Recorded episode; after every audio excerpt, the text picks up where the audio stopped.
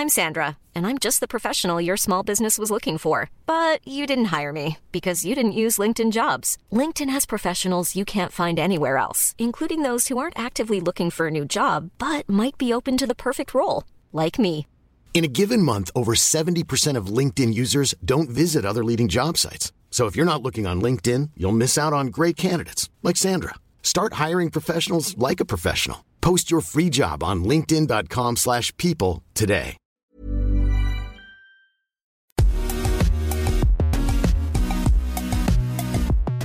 Bonjour à toutes et à tous, bienvenue dans Poulain Rafut, ravi de vous retrouver pour ce nouveau numéro avec toujours accompagné de l'excellent Arnaud Beurdelet, journaliste midi olympique. Salut Arnaud Salut Raph, bonjour à toutes et bonjour à tous. Euh, Poulain Rafut, vous savez, hein, c'est le podcast qui rafute le rugby en, long, en large et en travers. Au menu aujourd'hui, d'abord, comme chaque semaine, un Raph nous servira à son humeur du jour, ce sera la ruade de Poulain. Dans la deuxième partie, nous aurons la chance de recevoir Grégory Lambolet, ancien deuxième ou troisième ligue du Stade Toulousain. Mais aussi, je le rappelle, hein, pour ceux qui auraient oublié cet épisode, euh, bah, aussi passé par le Stade Rochelet, club où euh, euh, Grégory Lambolet a terminé sa carrière. Bref, vous nous voyez venir, évidemment. Nous allons parler de cette magnifique finale de Champions Cup qui arrive samedi à Dublin entre Leinster et les hommes de Ronan O'Gara. Enfin, dans la troisième et dernière partie, place au débrief façon euh, Poulain Rafut. Voilà pour le programme. Je vous rappelle que ce podcast est à retrouver évidemment sur toutes les bonnes euh, plateformes d'écoute, hein, de Deezer à Spotify, en passant par Acast ou Apple Podcast. Donc surtout, abonnez-vous hein, pour ne rien rater euh, de la saison. Si vous êtes prêts, évidemment, on va y aller. Et je sais que vous l'êtes. Poulain Rafut, saison 6, épisode 37. C'est parti.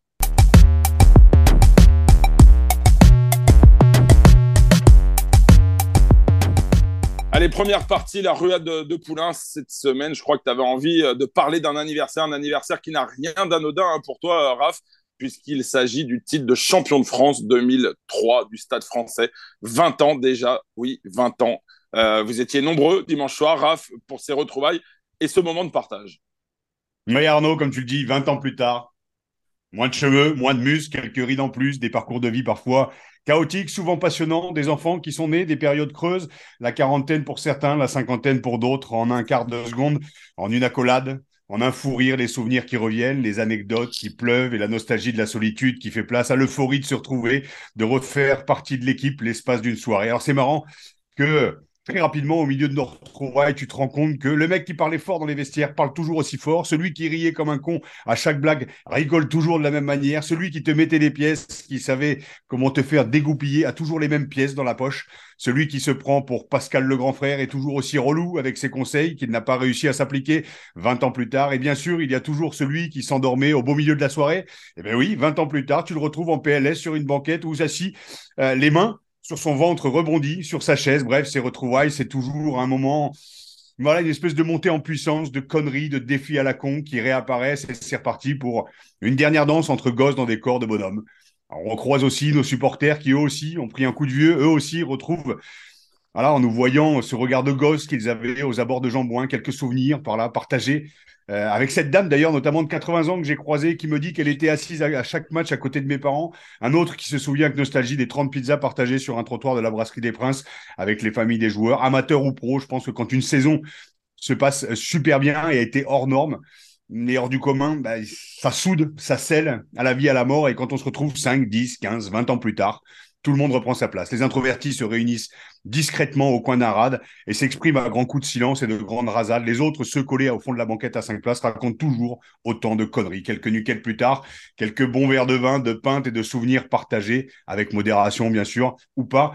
On repart dans nos quotidiens, avec à la fois un petit pincement au cœur, mais aussi avec la sensation d'avoir vécu un truc extraordinaire. On retrouve femmes et enfants un peu plus légers, et on est content de les embrasser, on rigole, car on se rend compte, grâce aux amis, grâce aux frères d'armes, que l'enfant en nous est toujours bien vivant.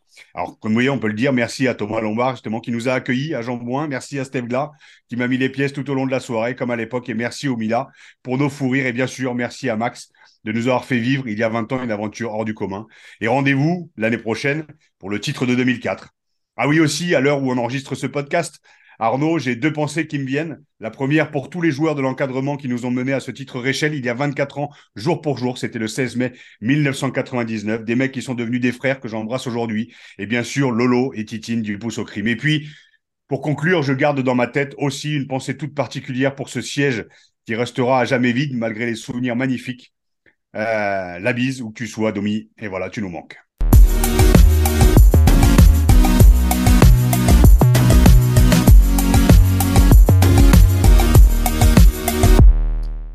Allez, deuxième partie dans Poulain Rafut. Nous avons la chance aujourd'hui de recevoir Grégory Lambollet, ancien deuxième ou troisième ligne du Stade toulousain, mais aussi, je le rappelle, hein, pour ceux qui l'auraient oublié, du Stade Rochelet Club où il a passé euh, bah, une saison. Il avait signé pour deux ans. Il a fini euh, finalement sa carrière au Stade Rochelet après une année. Je rappelle également quand même pour les amoureux du rugby parisien qu'il est passé par les belles écoles de rugby du PUC et de Massy. Alors on va pas vous faire l'offense de vous rappeler son palmarès. La vérité, c'est qu'on n'a pas trop le temps et que ce serait un peu long.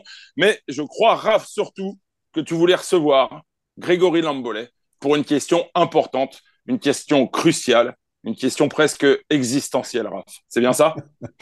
Ouais, ouais, salut Greg. Écoute, ouais, content de content de t'avoir parce que c'est vrai qu'on se connaît, on se connaît peu et pourtant on aurait pu jouer ensemble. On est arrivé moi, je suis arrivé à Paris à peu près au moment ou même si on a deux ans d'écart, on aurait pu jouer ensemble justement avec l'équipe d'Île-de-France et tout ça. Donc on se connaît pas bien, mais on pouvait pas se blairer aussi. Stade français, Stade toulousain, c'est dans le portrait que je vais te, je vais te monter, on va en parler. Euh, comme nous, on vient de fêter justement les, les, titres des 20 ans en 2003. Je vais pas remettre le couteau dans la plaie parce qu'on l'a gagné contre vous, mais deux ans plus tard, vous nous filez une pilule justement à Édimbourg. Bon bref, on va pas rentrer dans les conflits de... générationnels. Moi, ma question, c'est de lui dire comment ça se fait que toi, né à Paris, comme l'a dit Arnaud, joué au PUC, à Massy, tu n'étais pas avec nous dimanche soir à Jambouin pour fêter le titre Je m'explique. En clair, explique-moi comment toi et pourquoi tu es parti à Toulouse et comment tu es passé dans les mailles défilés de la sélection du, Stade français à l'époque. Mais je suis parti à, Toulouse parce qu'on avait fait une finale cadet avec Massy contre le, Stade Toulousain en match d'ouverture euh, de la grande finale. Euh, à l'époque, euh, ça, se faisait. Et là, c'était au Stade de France, c'était en 99.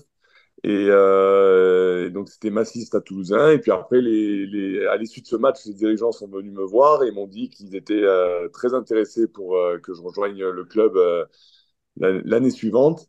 donc, bah, moi, forcément, quand le Stade Toulousain t'appelle, c'est, ça fait, ça fait difficile à refuser. C'est difficile de refuser, voilà.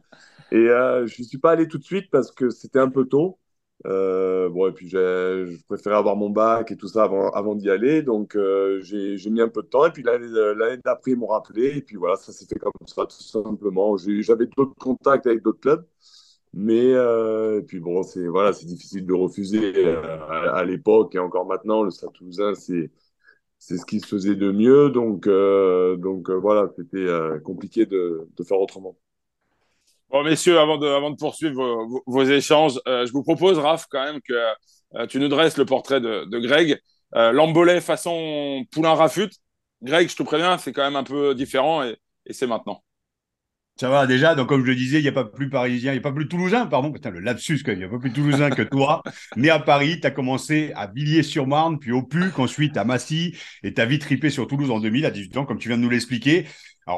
Arnaud, tu n'as pas eu le temps de le faire. On va quand même prendre le temps, quand même, parce qu'il y a quand même un titre de champion de France Réchelle, un titre de champion de France Espoir, trois boucliers, trois Coupes d'Europe, 14 sélections et 400 matchs plus tard, tu termines à La Rochelle. Ça, c'est pour les chiffres. Mais Greg, comme je te disais, voilà, on a, je pense qu'on pouvait pas se blairer. On se détestait pendant cette période dans les années 2000.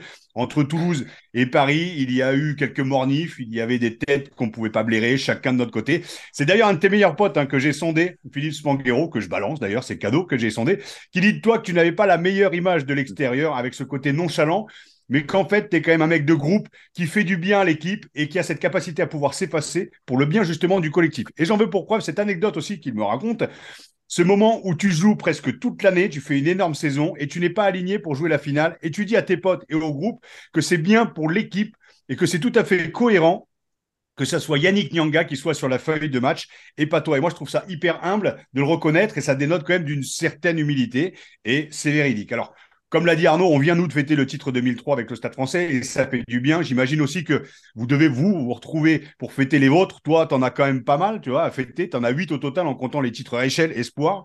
Ma question, c'est est-ce que tu penses que vous êtes encore aussi débile? Parce que j'ai entendu parler d'un bateau qui prend feu après un apéro tempête où Vincent Clair, en fait, essaye d'éteindre l'incendie d'un navire familial avec un gobelet en plastique.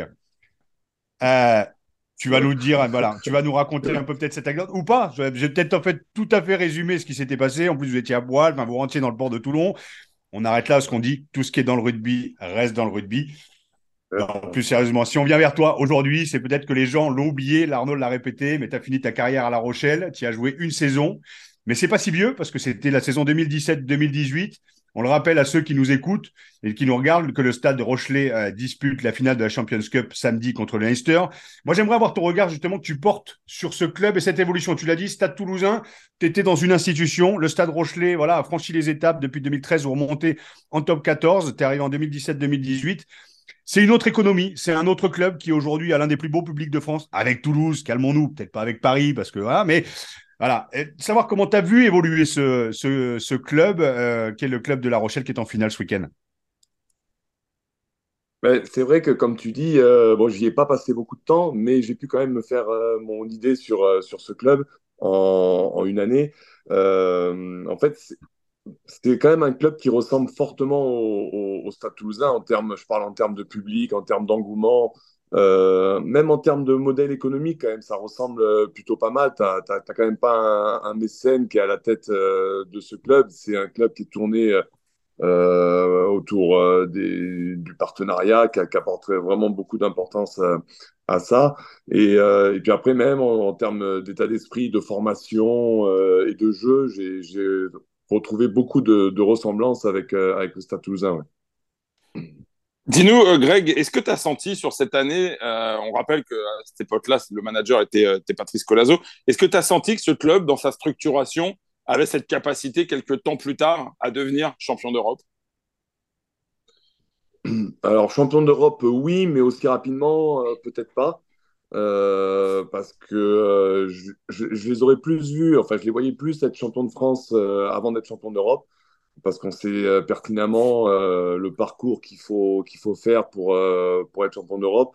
mais je pense qu'ils ont vraiment surpris tout le monde à, ce niveau-là. surtout battre le, Leinster en finale, ce qui est vraiment pas simple. Donc, je, savais qu'ils pouvaient atteindre ce, niveau de la, compétition, mais pas aussi rapidement. Une petite question un peu, un peu vache, même si ton cœur, on l'imagine, est resté euh, euh, pas parisien mais toulousain, on l'a bien compris, on va arrêter de remettre le couteau dans le bordel aussi. Pourquoi La Rochelle, elle enchaîne aujourd'hui une troisième finale de Champions Cup consécutive, alors que Toulouse s'arrête depuis deux ans en demi-finale et Toulouse, qui quand même depuis quelques années, depuis leur dernier titre d'ailleurs de, Coupe d'Europe, voilà, sont pas revenus euh, et pourtant on a quand même l'impression que Toulouse roule sur le, sur, sur le top 14 Est-ce que c'est le fait que beaucoup de joueurs soient aussi en équipe de France? Mais il y en a aussi beaucoup euh, à La Rochelle. Comment t'expliques justement euh, ce deux poids, deux mesures entre La Rochelle et Toulouse euh, en Coupe d'Europe? Mais je pense qu'il y a aussi une part de, de, calendrier et puis, de, et puis aussi le, le, stade a joué, le stade toulousain a joué deux fois le Leinster en demi-finale. donc c'est quand même le, le, on va dire, l'épouvantail de, de, cette Coupe d'Europe. Et bon, c'est vrai que le fait de jouer à, domicile, on le sait pertinemment que ça, ça aide beaucoup dans, dans ces conditions-là, dans cette compétition-là. Alors, je dis pas que si euh, le stade avait joué le Leinster à, à Ernest Vallon ou au Stadium, euh, le résultat en aurait aurait été, différent. Mais en tout cas, sur les deux dernières années, c'est ce qui s'est passé. Et euh, donc, je pense que ça, c'est une part aussi de, du fait que le stade a échoué ces deux dernières années en demi-finale. Et puis, euh, et, puis voilà, après, bon, ça se joue à pas grand-chose, tu le sais, hein, les matchs euh, de rugby, les matchs de phase finale. Bon, euh, là, on l'a vu, la dernière demi-finale, le, le, carton jaune de, de Thomas Ramos, et, puis, et puis après, bah, le, le, rouleau compresseur du, du Leinster qui s'est mis en marche il y a eu pas mal de, décisions euh, euh, arbitrales qui ont été euh, plutôt en défaveur du, du Stade En tout cas, je, pense à un carton jaune qui n'a pas été sifflé, sifflé sur, sur Malia quand il se fait retourner juste avant la mi-temps. Donc voilà, tout ça, c'est des petits... des petits ça, ça, arrive, mais bon, il n'y a pas que ça. Après, je pense que ce jour-là, le Leinster était, était meilleur. Mais voilà, c'est c'est, ça reste vraiment une très très grosse équipe de, cette Coupe d'Europe. Greg, sur le plan technique, sur le plan du jeu, on, a quand même l'impression que La Rochelle a un petit avantage par rapport au Stade Toulousain pour défier le Leinster. C'est cette faculté, enfin cette capacité à prendre la prise du milieu de terrain. C'est vrai qu'un garçon comme Danty est extrêmement précieux. Rares sont les joueurs à avoir les qualités aujourd'hui de, de, Danty hein, dans, le top 14, euh, que ce soit sur le plan défensif, mais aussi sur le, plan offensif. Et cette capacité à faire reculer le Leinster au milieu de terrain, on a l'impression c'est assez, assez décisif quand même dans, dans leur confrontation, non? Ouais, non, mais t'as raison, t'as raison. Moi, je les trouve euh, vraiment très denses, en fait. Ils, ils font mal, ils ont une, une grosse défense. Euh, c'est vrai qu'en plus, avec un Jonathan Danti, un Perce Muraille, euh, voilà, c'est, euh, je pense que euh, au milieu du terrain, ça, tape fort. Et puis après, et puis après, une très très grosse mêlée, quoi. Ils ont vraiment, quand t'as Willy tenu à droite et puis que t'as fait 60 minutes contre lui et puis que tu fais rentrer Georges-Henri Colombe, bon bah voilà, ça. Et après, t'as Wardy, t'as as tout ça. C'est vraiment, t'as as une grosse mêlée. Et je pense que sur des matchs comme ça euh, quand tu domines vraiment à ce niveau-là, euh, ça peut vraiment faire la différence. Et je pense que ça va vraiment être un point euh, euh où le, le, le, Stade Rocher va, va, va, appuyer dessus pour, pour essayer de faire craquer cette défense du Leinster. Est-ce que finalement le Stade Toulousain est trop joueur pour défier le Leinster? Non, je pense pas parce que euh, nous aussi, enfin le, le Stade Toulousain aussi est plutôt euh, devant quand ça ça ça ça, oui, ça tape ça fort. Tape fort. Ça, ça, y va aussi, mais euh, mais mais c'est différent. C'est c'est vrai que le le c'est pas la même chose. Je pense qu'il faut aussi envoyer du jeu parce que le Leinster envoie du jeu quand il faut envoyer du jeu. Euh, après, c'est la gestion, c'est les matchs de phase finale, c'est tellement particulier, c'est tellement différent d'un match de, de, phase régulière que euh, ça se joue vraiment. Bon, on répète tout le temps, mais ça se joue vraiment à des détails, il n'y a pas grand chose. Quoi. Vous remarqué quand même que quand vous parlez de technique et phase finale, j'interviens pas, les gars. Hein? Vous avez remarqué, je, suis tout à fait lucide sur ce que j'ai vécu au rugby. Phase finale, j'en ai rarement joué, à la différence de toi, justement, hein, Greg. Et sur le côté technique, je n'y pipe rien. Donc, j'ai, voilà, j'étais avec mon café, je vous ai écouté. Les gens ne me voient pas, hein, mais j'étais avec mon café à vous écouter. C'est passionnant, messieurs. J'aimerais envie de vous laisser. Mais je vais reprendre la prochaine question. Fred Charrier, l'entraîneur de l'UBB, disait lundi dans les colonnes du, Midi Olympique que Toulouse et La Rochelle euh, étaient aujourd'hui les deux meilleurs clubs de France, notamment en grande partie grâce à à une grande stabilité au niveau du staff technique pardon, et de l'effectif. Est-ce que tu partages ce sentiment? Oui, c'est vrai que pour, euh, pour euh, mettre ton jeu en place et quand ton staff est stable, euh, c'est beaucoup plus confortable pour les joueurs. Le, le, discours passe beaucoup mieux, forcément. Et euh, après ça, au Stade Toulousain, ça a toujours été euh, l'ADN du club, hein, des, des, des, coachs et des managers qui sont issus du, du club et euh, qu'on qu vire pas au, au, premier échec ou au deuxième échec. Donc, euh, je pense que ça c'est important, la longévité, faire confiance, euh, faire confiance à son staff. Et, et au Stade Rochelet, bon, c'est un peu ça aussi. Euh, après le, le, départ de, de Patrice et Garba, pour l'instant, ça, ça, reste stable avec euh, Ronan O'Gara. Donc, je pense que c'est hyper important pour, euh, pour euh, la continuité et mettre son jeu en place, pour l'identité du club, que les supporters, que les joueurs s'y retrouvent. On sent que c'est vraiment le. Vas-y, pardon, Raph. Non, non, non, on sent vraiment que c'est des sont deux clubs qui sont des institutions euh, euh, qui sont bien plus fortes que, je dirais, les, les joueurs. C'est-à-dire que contrairement à, à d'autres clubs, euh, les joueurs sont plus au service du club et non l'inverse. On est, on, on est d'accord. Comme on l'a toujours dit, euh, toi comme moi, dans les institutions, on n'est que de passage. Quoi. Mais là, on sent quand même vraiment qu'il y a ah bah. l'ADN, euh, l'ADN Stade Toulousain, l'ADN La Rochelle. Et dans d'autres clubs, c'est plus compliqué aussi à mettre en place. Je, je, pense aussi, c'est ce qui peut, c'est ce qui peut faire la différence. As, on parlait du staff qui était stable et qui, est, qui était là, qui, qui restait. Les joueurs, c'est un peu pareil. Euh, Aujourd'hui, tu as beaucoup de joueurs du Stade Toulousain et du Stade Rochelet qui sont là depuis longtemps et qui ont signé des, ont des, contrats euh, assez longs euh, parce qu'ils se sentent bien au club et puis parce que bah, ils savent aussi que s'ils veulent avoir une carrière, c'est court, hein, tu, tu, le sais. Donc, si tu veux avoir des titres, vaut mieux être dans les clubs qui sont susceptibles de remporter le maximum de titres. Donc, les, donc voilà, je pense que c'est après le, le, club prend le dessus surtout. C'est on a beau euh, s'appeler euh, euh, du Sautoir, Antonio, euh, Dupont, euh, voilà. Après, comme tu dis, euh, dans dans 7-8 ans, ces joueurs-là vont être remplacés, mais les clubs seront toujours là. donc donc ça c'est c'est le plus important et et je pense qu'on a des présidents aussi, que ce soit Merlin ou Lacroix, qui, euh, qui, qui, font tout pour euh, garder cette, cette image-là du club en, en, organisant des événements pour les anciens ou en, en faisant participer les anciens, en, offrant des... Enfin, je sais que par exemple Didier, quand il est arrivé, euh, il a mis des anciens joueurs ambassadeurs du club qui peuvent venir au stade quand ils veulent, qui peuvent venir au centre d'entraînement quand ils veulent, venir voir les entraînements, qui ont une partie au stade avec une loge dédiée, un clubhouse dédié. et voilà, on va à la réception des partenaires, on est, on est considéré. Et ça, en fait, pour les joueurs actuels, c'est hyper important parce qu'ils se disent, ouais, euh, moi je joue au Stade Toulousain aujourd'hui, mais quand je vais arrêter dans 4, 5, 6 ans, euh, je serai pas oublié. quoi. Et ça, ils veulent du coup, ils le, sentent et ils veulent le redonner au club. quoi. Et je pense que Didier, à ce niveau-là, il a tout compris. Et, et, et Vincent Merlin, à, La Rochelle, euh, c'est de même. Quoi. Et Greg, tu parles beaucoup de la transmission justement et de l'importance des, des anciens. Ta transition, elle, s'est passée comment? Alors, certes, tu as joué, as joué un peu une année à La Rochelle, mais je l'ai dit, ton, ton, ton, ton cœur est toulousain. Comment s'est passé, toi, ta, ta transition? Et puis, moi, pour moi, ça me paraît logique, en fait, de, de dire, enfin, de revenir au club, notamment au Stade français. Tu te sens reconnu aussi. Tu as l'impression d'avoir écrit aussi l'histoire du club et puis cette transmission avec les jeunes. Et j'ai l'impression que Toulouse a été précurseur à ce niveau-là. Mais depuis 85, je suis tombé sur un documentaire qui retrace un petit peu la montée en puissance du Stade toulousain depuis 85, avec notamment la transmission. Euh, l'importance des anciens, elle est, elle est prédominante.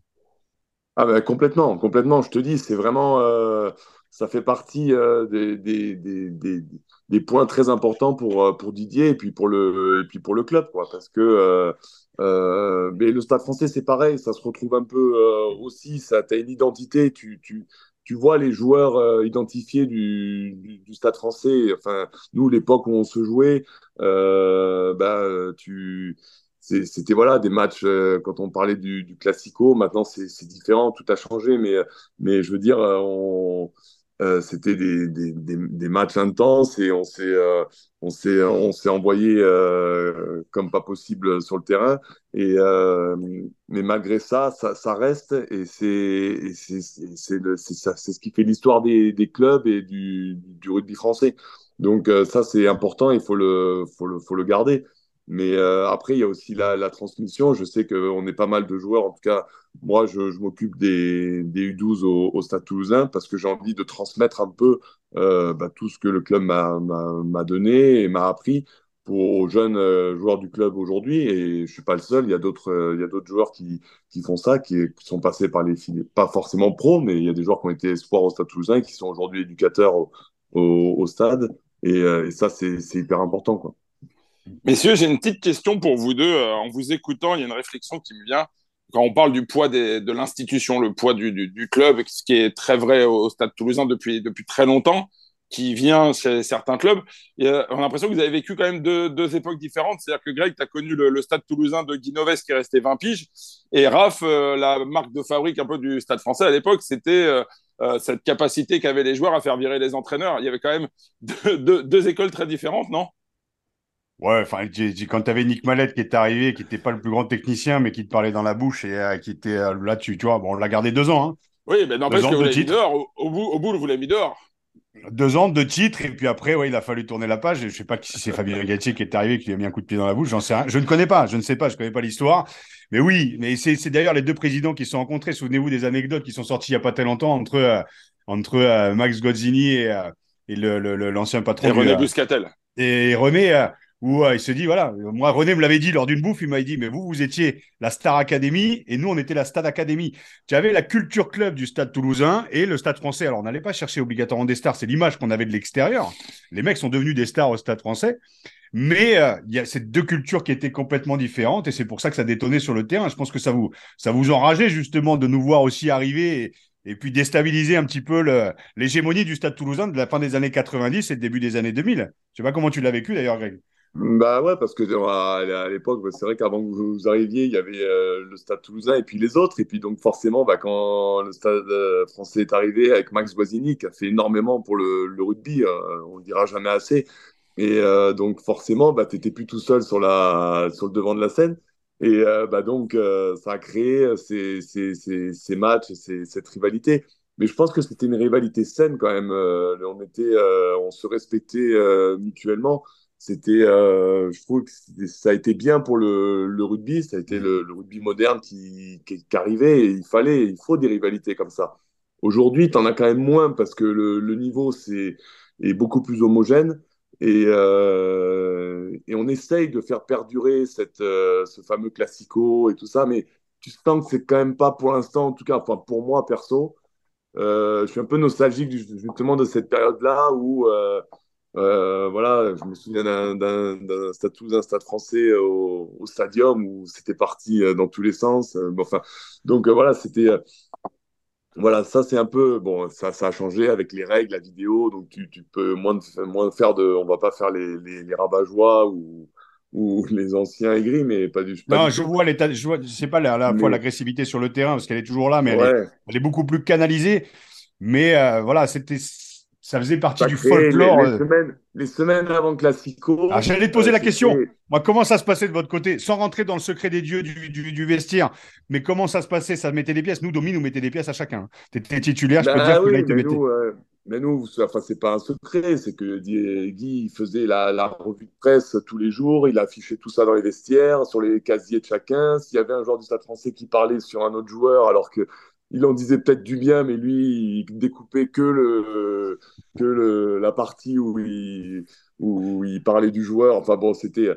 Voilà, il faisait tout pour, euh, nous remonter. Et pour ça, il a été, euh, enfin, il était, il était très fort parce qu'il arrivait à nous faire, euh, à nous faire euh, monter la couscoussière. Et, puis après, on arrivait et c'était, euh, et puis même ces matchs au Stade de France, cette mise en scène, tout ça, c'était, euh, c'était nouveau, quoi. Donc c'était, c'était, c'était c'était génial. Nous, on a, enfin, on adorait. C'était vraiment, c'était vraiment excitant.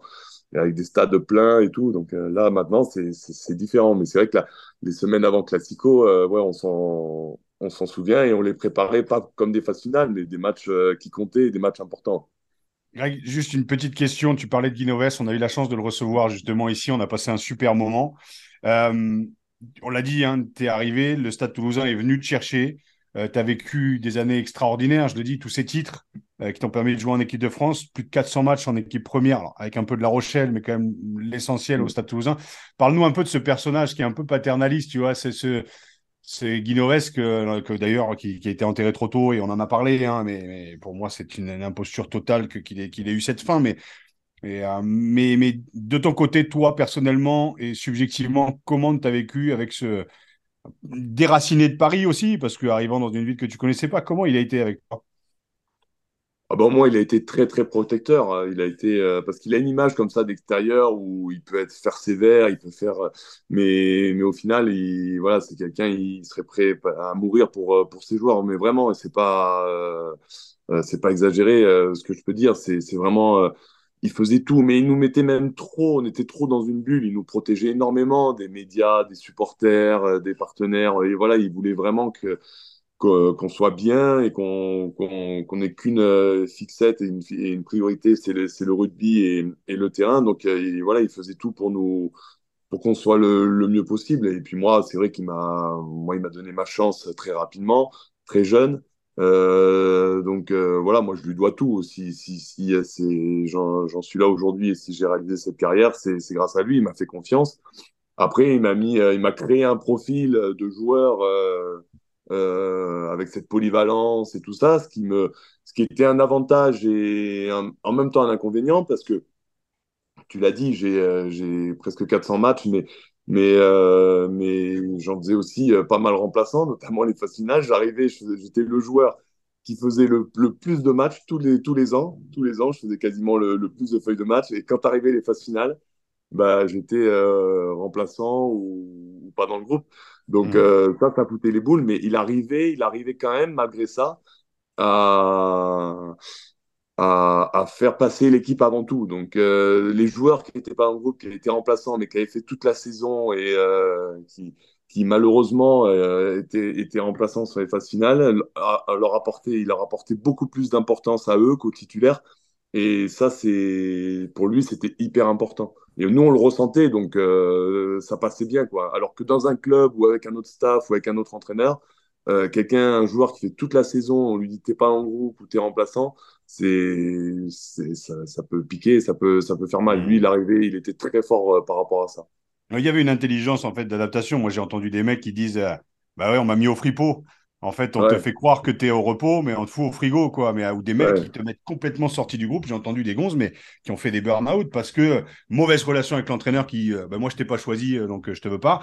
Là, il y a eu bah intelligence, c'est-à-dire qu'il te sort du groupe, mais intelligemment pour le bien du collectif, en appuyant bah, sur les leviers. Euh. Il, te, il, te, préparait pour toute la saison. En fait, tu n'étais pas surpris, quoi. Tu le sentais venir, mais tu, enfin, pour lui, les matchs, quand il y avait Bourgoin, il y avait, je me souviens des matchs à l'extérieur, des matchs compliqués où c'était euh, fallait euh, fallait batailler dur. Pour lui, en plein hiver, c'était aussi important que qu'un match de phase finale. Et, euh, et, il a su nous nous formater avec il a su nous formater avec ça, quoi. C'est-à-dire euh, que, euh, ok, il y a les phases finales, c'est très bien, la finale, c'est important, il n'y a pas de souci, mais, euh, mais les, les, 30, les 40 qu'on ont participé, c'est primordial, c'est hyper important. Hmm. Et c'est là où il a été très fort. En termes de management, il a été très fort parce que, voilà, je peux te dire que tu, tu faisais la gueule, tu étais, étais, dégoûté. Hein. Je dis pas que tu étais content et tout ça, mais en tout cas, ça, ça passait mieux. voilà, c'était c'était sa façon de, de, faire et ça a plutôt bien réussi. Je sais pas si dans le rugby moderne aujourd'hui ça, ça marcherait parce que euh, les joueurs ont besoin de performance, ont besoin de, de, de jouer ces, ces matchs-là, euh, les matchs de phase finale, les matchs couperés, décisifs. Mais, euh, mais bon, c'est différent. Messieurs, je me permets de recentrer un petit peu. Il y a une finale à jouer samedi pour le Stade Rochelet. C'est à Dublin, donc on l'a dit contre, contre Leinster. C'est un immense défi. Greg, euh, est-ce que tu penses aujourd'hui La Rochelle capable de renouveler son exploit de l'an passé? Je rappelle que, évidemment, l'an dernier, La Rochelle a battu le Leinster, mais c'est dans un autre contexte. C'était à Marseille, en France. Euh, là, le Leinster va jouer à domicile devant quand même une grande, grande, grande partie de son, son public. Est-ce que le Stade Rochelet est en capacité, Greg, à ton avis, à bouleverser entre guillemets, euh, la hiérarchie. On a l'impression que, comme le dit Raph régulièrement depuis maintenant 3-4 mois, le Leinster roule sur l'Europe. Ouais, ils roulent sur l'Europe, mais ils ont perdu la semaine dernière contre le Munster. Euh, donc euh, ça prouve quand même qu'ils sont pas, sont pas imbattables. donc non, je pense sincèrement, franchement, que, que le Stade Rochelet a, a les armes pour, pour remporter ce match. Après, c'est je, me répète, c'est vrai, mais les finales, c'est tellement particulier. Euh, enfin, c'est tellement différent des, des, des, autres matchs. On l'a vu, euh, on, l'a vu euh, l'année dernière à la finale du, à, à Marseille.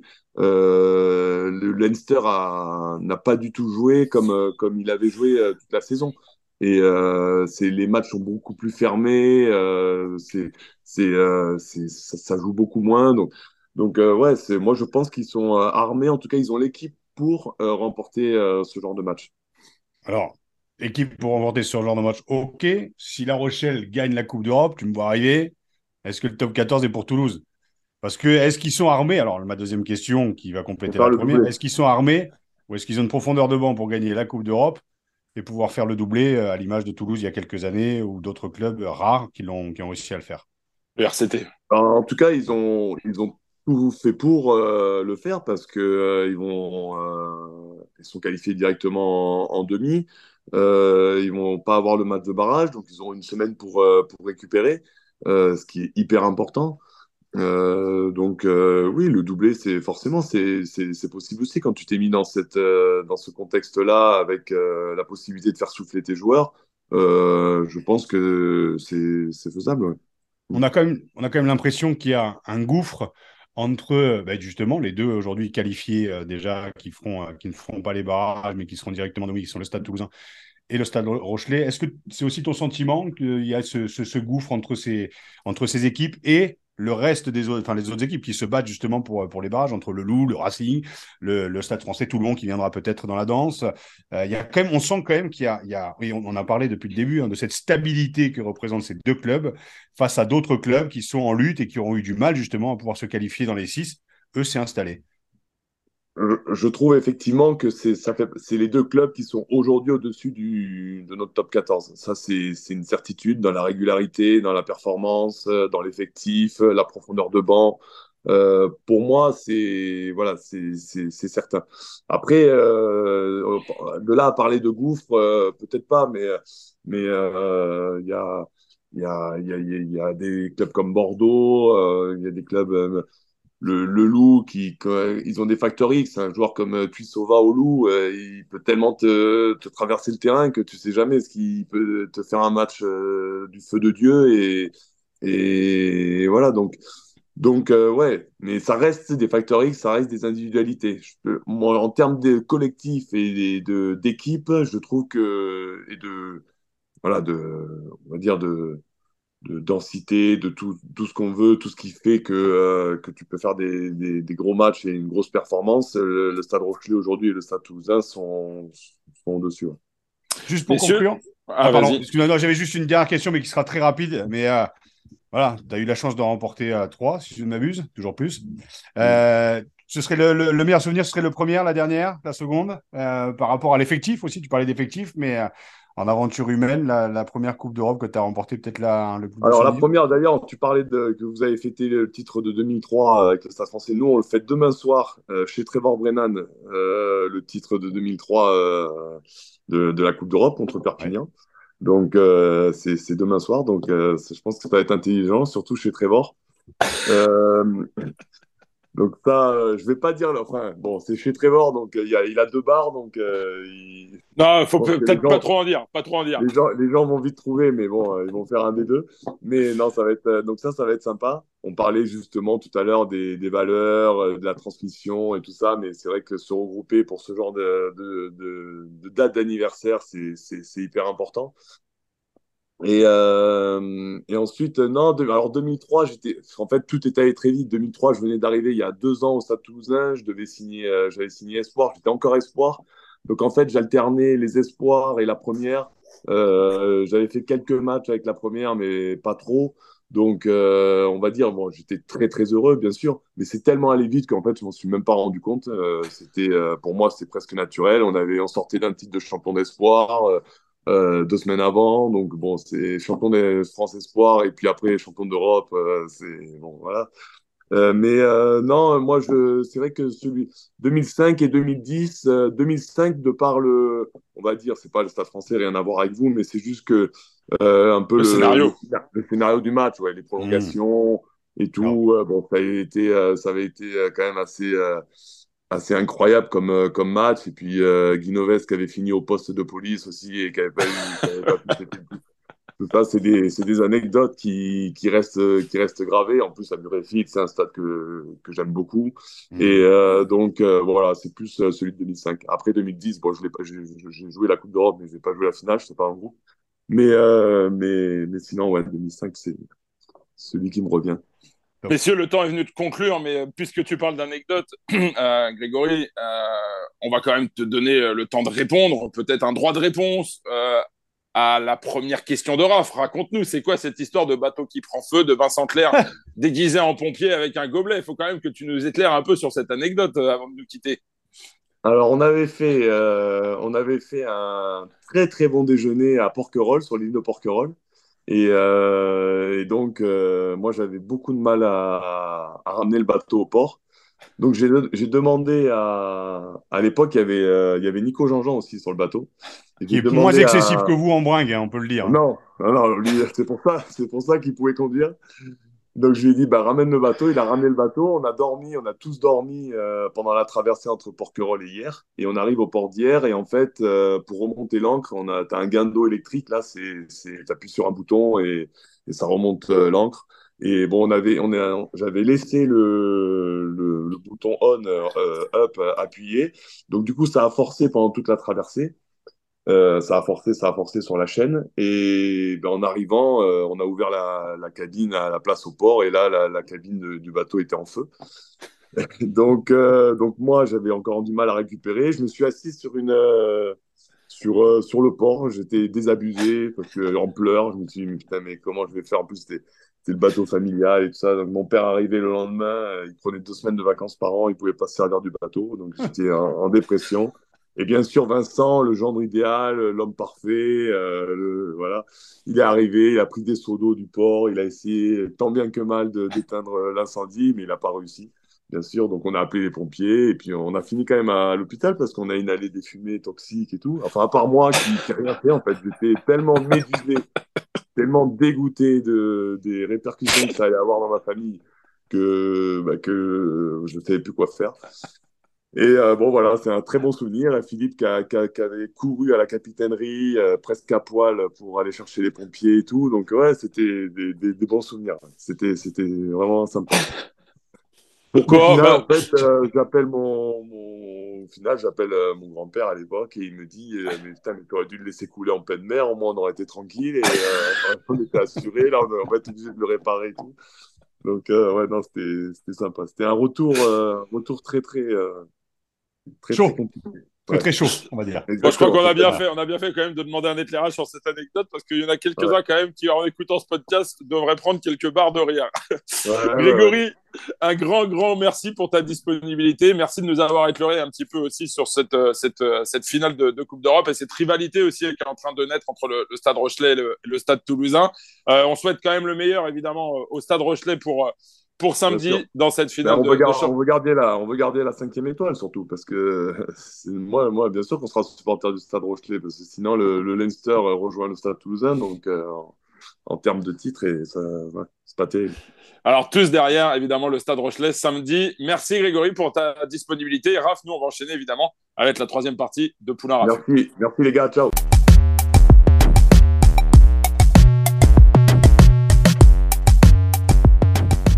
Troisième partie dans Poulain Rafut. Raf, évidemment, on a beaucoup parlé hein, de cette finale de, Champions Cup entre le Leinster et, le stade Rochelet. Je le rappelle, hein, samedi à, Dublin, évidemment. Il faut que tu nous donnes aussi euh, ton sentiment sur, euh, sur cette finale à venir, le remake de la finale de, de l'an dernier. Oui, je suis pas certain que l'issue soit aussi euh, fatale pour le Leinster qui a quand même roulé cette année sur la Coupe d'Europe, qui a roulé aussi sur le tournoi destination. première nation mondiale, on sait qu'il y a énormément de joueurs du Leinster qui, qui, voilà, qui, qui jouent qui joue en équipe, en équipe nationale. je pense que euh, le, regard de, Greg est, lucide. Euh, maintenant, euh, voilà, il suffit d'un exploit. L'année dernière, il y avait eu cet essai à la dernière seconde du jeune Retière. Est-ce que ce sera la même, la même physionomie cette année? Je ne suis pas certain. J'ai l'impression que l'équipe du Leinster ne fera pas les, les mêmes erreurs que l'année dernière, même si c'était vraiment tendu jusqu'à la dernière seconde. moi, je vois une victoire, ouais, d'une victoire du, du Leinster, même si La Rochelle a fait tourner justement pour pouvoir avoir ses cadres euh, titulaires sur le terrain et son équipe type, ça va être très très compliqué. Je suis pas certain qu'Ogara ait, ait, le même sourire, je dirais, que, que, que, l'année dernière et que, et que après la, après la demi-finale.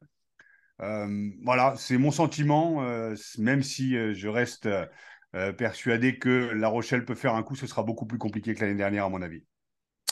Allez, Raph, c'est un peu euh, la saison des coups de cœur hein, qui, débute. Euh, on touche euh, à la fin de saison. Il y a des hommages qui se multiplient. Patrick Arletaz, un manager emblématique de l'USAP, a vécu le week-end dernier son, son dernier match dans cette fonction dans son stade à Aimé Giral. Il avait annoncé vouloir prendre un, peu de recul. Il a reçu un, bel hommage des supporters catalans. Et toi aussi, Raph, tu voulais évidemment lui, lui rendre hommage.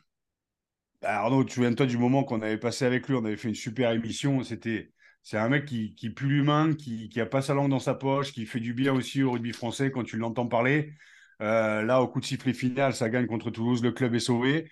Il a fait le taf.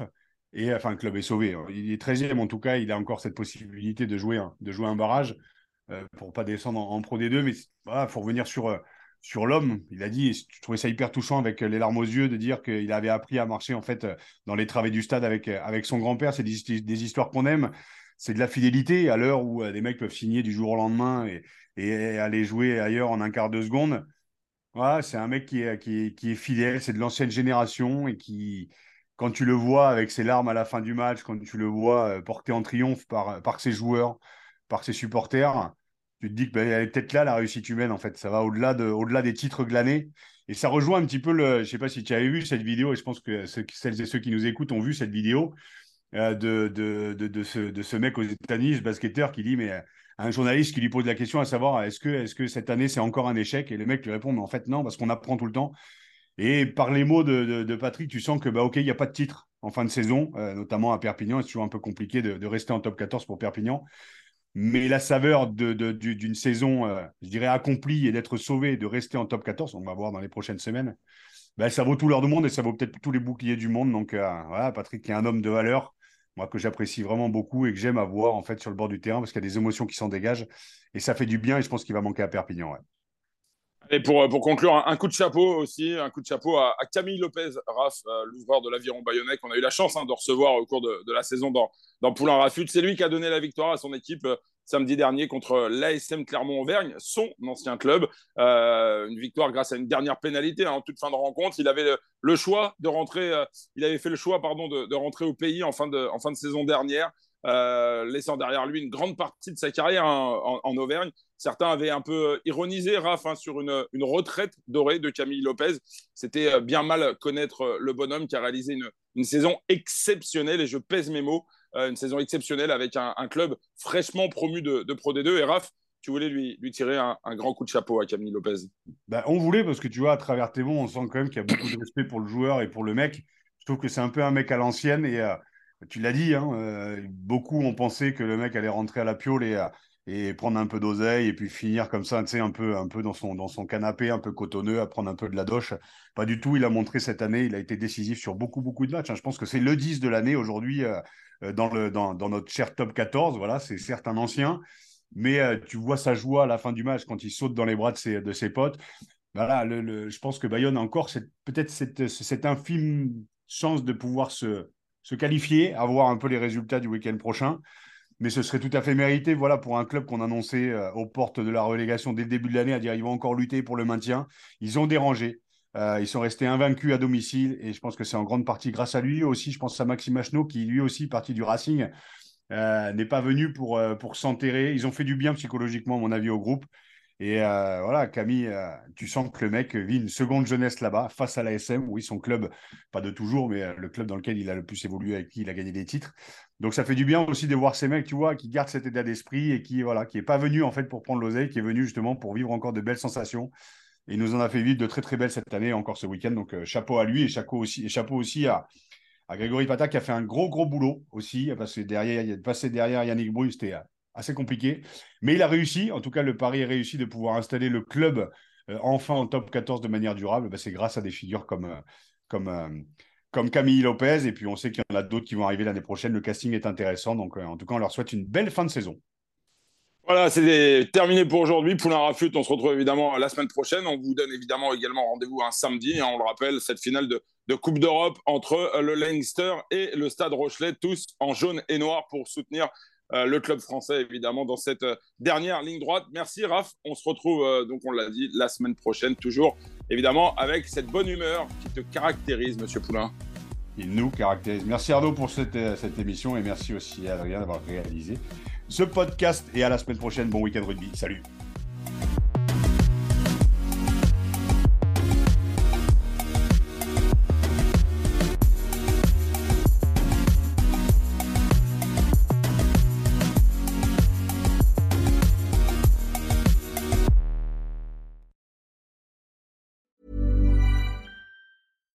Deserves the best, and there's no better place to shop for Mother's Day than Whole Foods Market. They're your destination for unbeatable savings, from premium gifts to show-stopping flowers and irresistible desserts. Start by saving 33% with Prime on all body care and candles. Then get a 15-stem bunch of tulips for just $9.99 each with Prime. Round out Mom's menu with festive rosé, irresistible berry chantilly cake, and more special treats. Come celebrate Mother's Day at Whole Foods Market.